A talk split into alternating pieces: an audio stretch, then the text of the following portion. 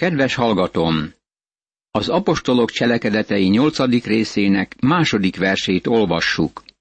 Kegyes férfiak azonban eltemették Istvánt, és nagy siratást tartottak felette.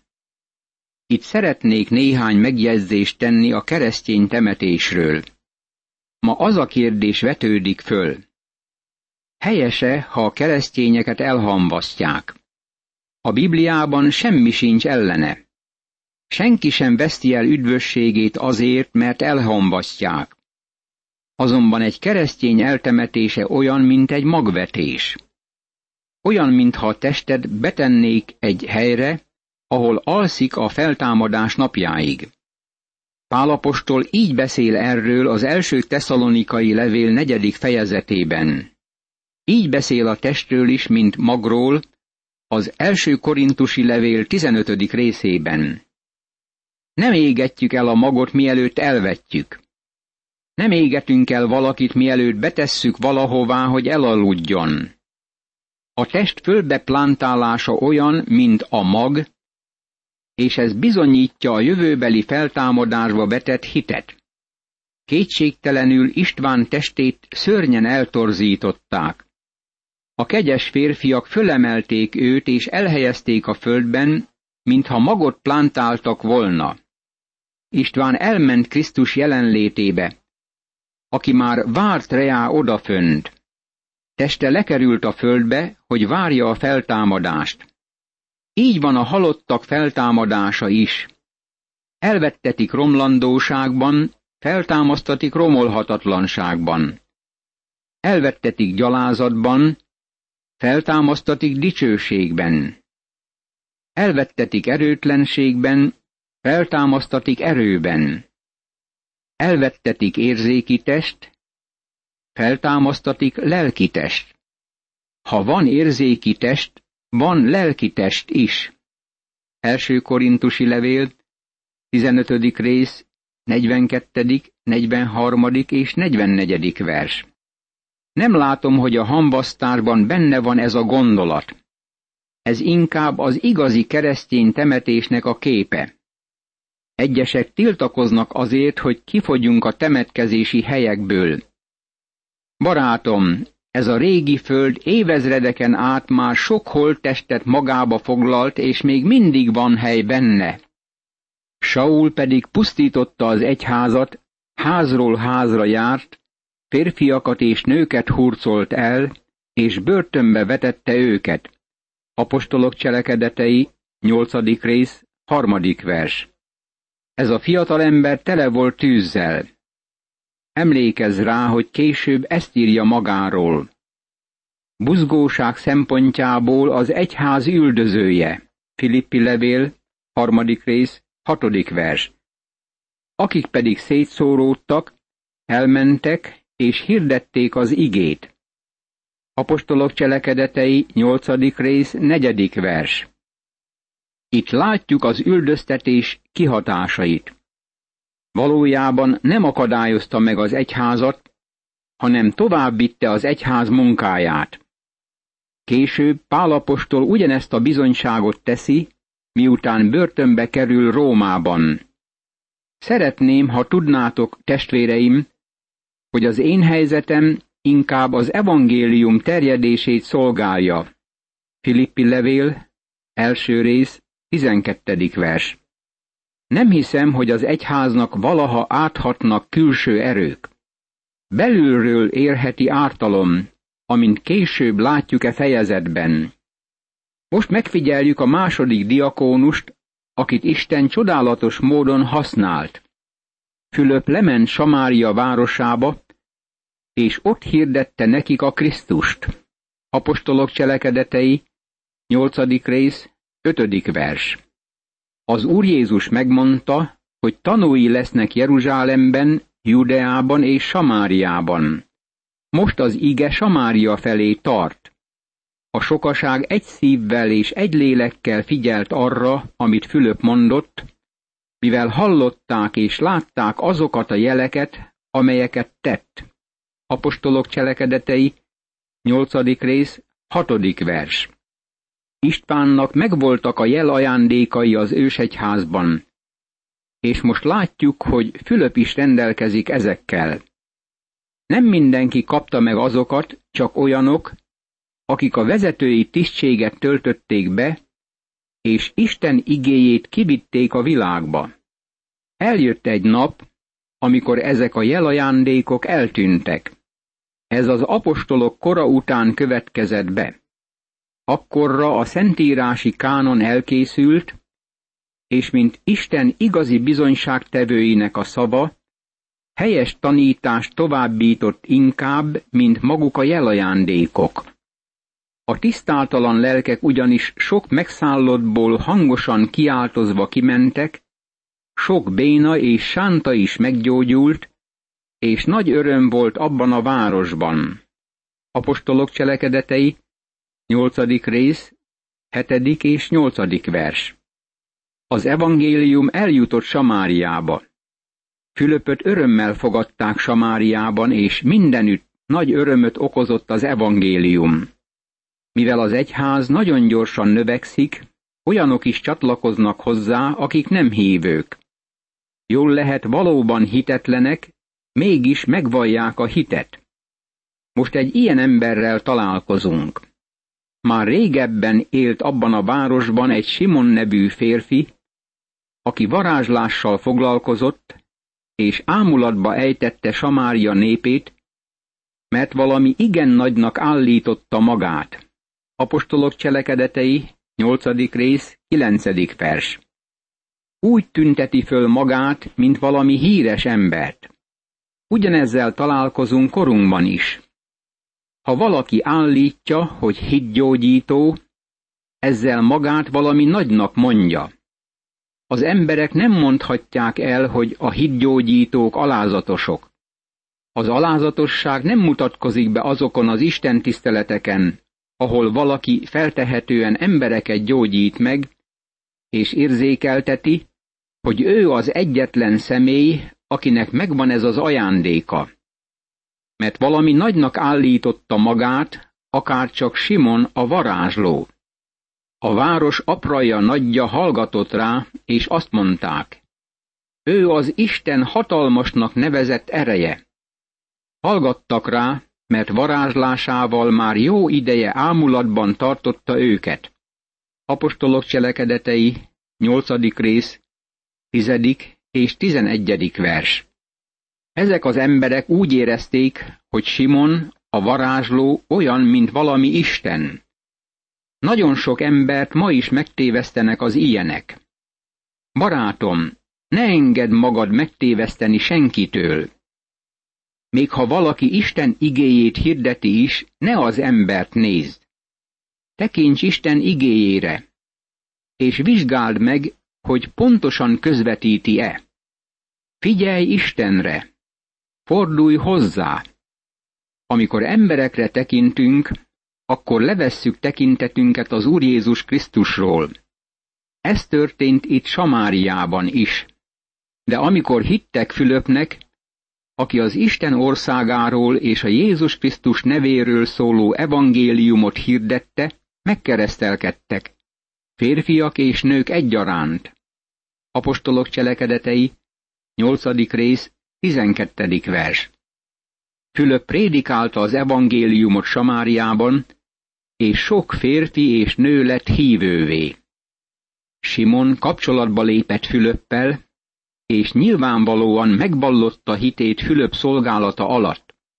Azt hiszem, hogy Simon volt az első vallásos szédelgő az egyházban, de sajnos nem az utolsó. Azt vallja, hogy hívő, a Samáriában végig söprő ébredés hatása alá kerül, és Fülöp meghallgatja hitvallását. Simon maga is hívő lett, majd miután megkeresztelkedett, Fülöp mellé szegődött, és amikor látta, hogy jelek és nagy csodák történnek, egészen elámult. Apostolok cselekedetei, 8. rész, 13. vers. Simon hisz, megkeresztelkedik, és Fülöp barátjává lesz. Azt gondolhatná az ember, hogy Istennek valódi gyermeke. Azonban nem tért meg. Látjuk majd, hogy vannak olyanok, akik megvallják, hogy hívők, de nem születnek újonnan. Van fejismeretük, együtt tartanak a tömeggel, de nem nyertek megváltást. Jól lehet megkeresztelkedtek, de nem keresztelte be őket a Szentlélek Jézus Krisztus gyülekezetébe. Nagyon sok ilyen ember van napjainkban.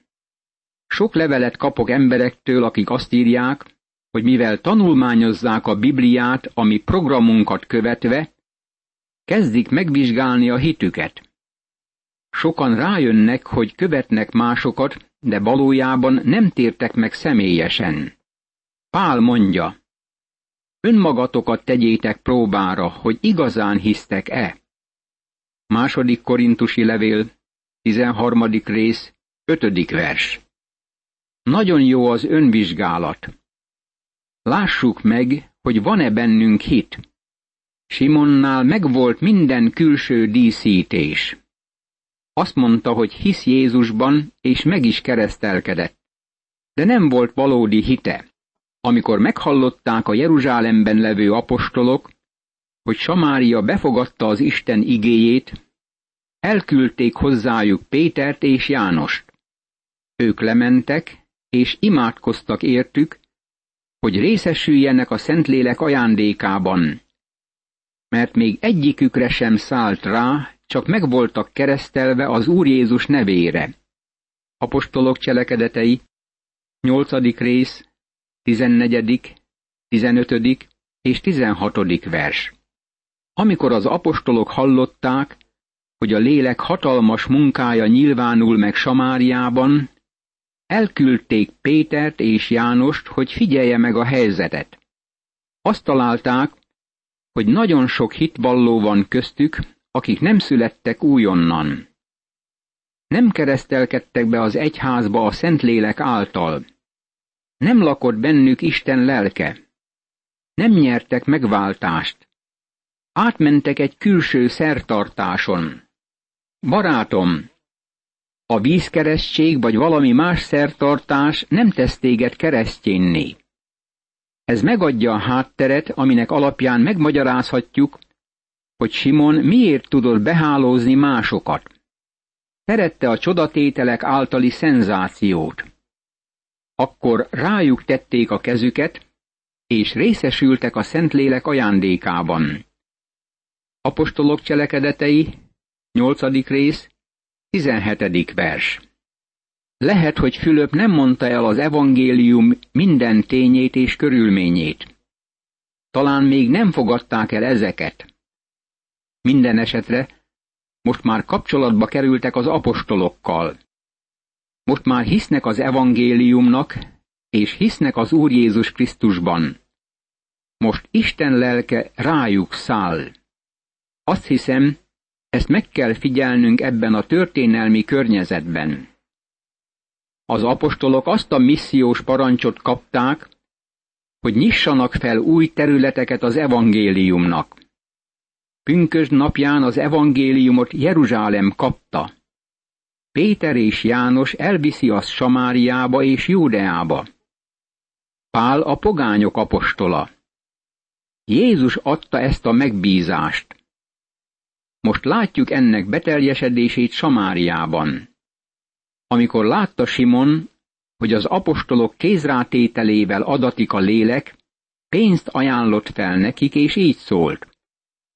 Adjátok meg nekem is ezt a hatalmat, hogy akire ráteszem a kezemet, az vegye a szent lelket. Apostolok cselekedetei, 8. rész, 18. és 19. vers. Simon fizetni akart az ajándékért. Miért? Mert ő vallásos szédelgő. Hasznot akart belőle húzni. Milyen sok ilyen eset történik korunkban.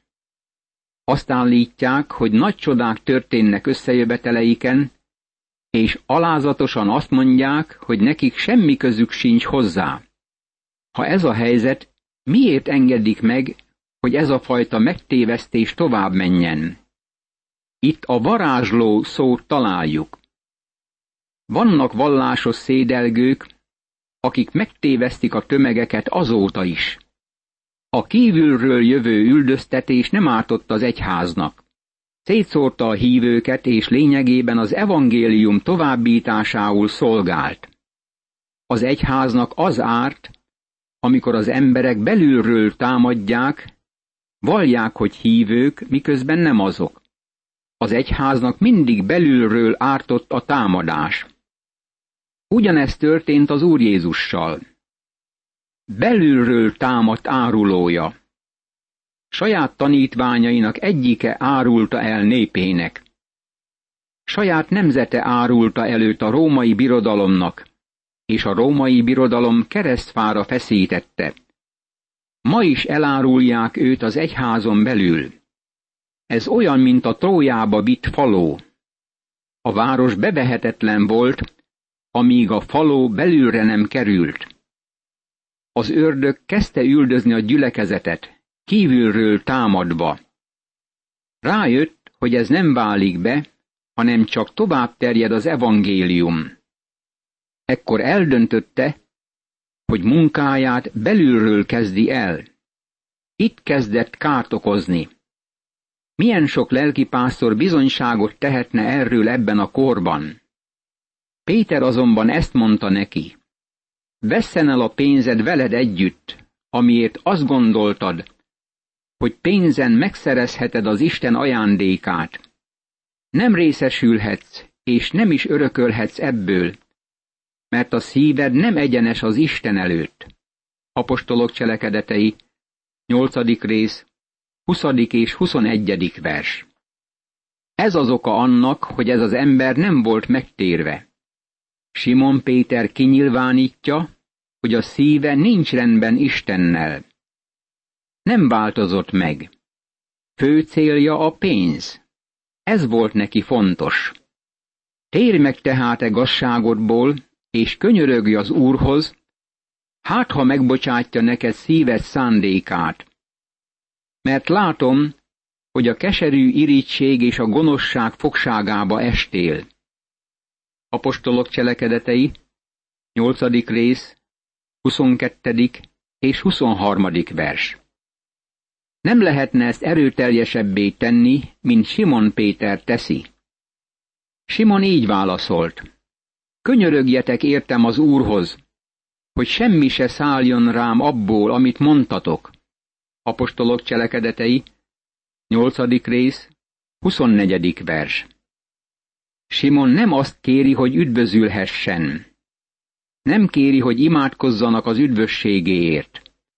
Csak azt kéri, hogy ezek a szörnyű dolgok ne történjenek meg vele. Nem tudjuk, hogy valaha Krisztushoz fordult-e ez az ember. Ők pedig bizonyságot tettek, és hirdették az Úr igéjét. Azután visszaindultak Jeruzsálem felé, és közben sok samáriai faluban hirdették az evangéliumot. Apostolok cselekedetei, 8. rész, 25. vers. Az evangélium kezd elindulni a föld legvégső határaiig. Jeruzsálemben kezdődött. Az apostolok voltak ott, és gyülekezet alakult. A központ hamarosan átköltözött Antiókiába.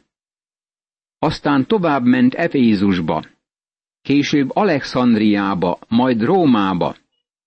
Nem gondolom, hogy ma bármilyen különös központja lenne az egyháznak eljutott a föld legvégső határáig. Azt hiszem, hogy az egyik legjobb eszköze az evangéliumnak a föld legvégső határáig való eljuttatásában a rádió. E technikai eszköz által az egyház azt végezheti, amit nem végezhetett el az első század óta, amikor az evangélium igenis eljutott minden ismert helyre a világon. A nyolcadik, 9. és 10. fejezetben találjuk három kiemelkedő megtérési eset följegyzését. Azt hiszem, hogy ezt a hármat kiemelték, hogy nekünk különleges tanulságot adjanak.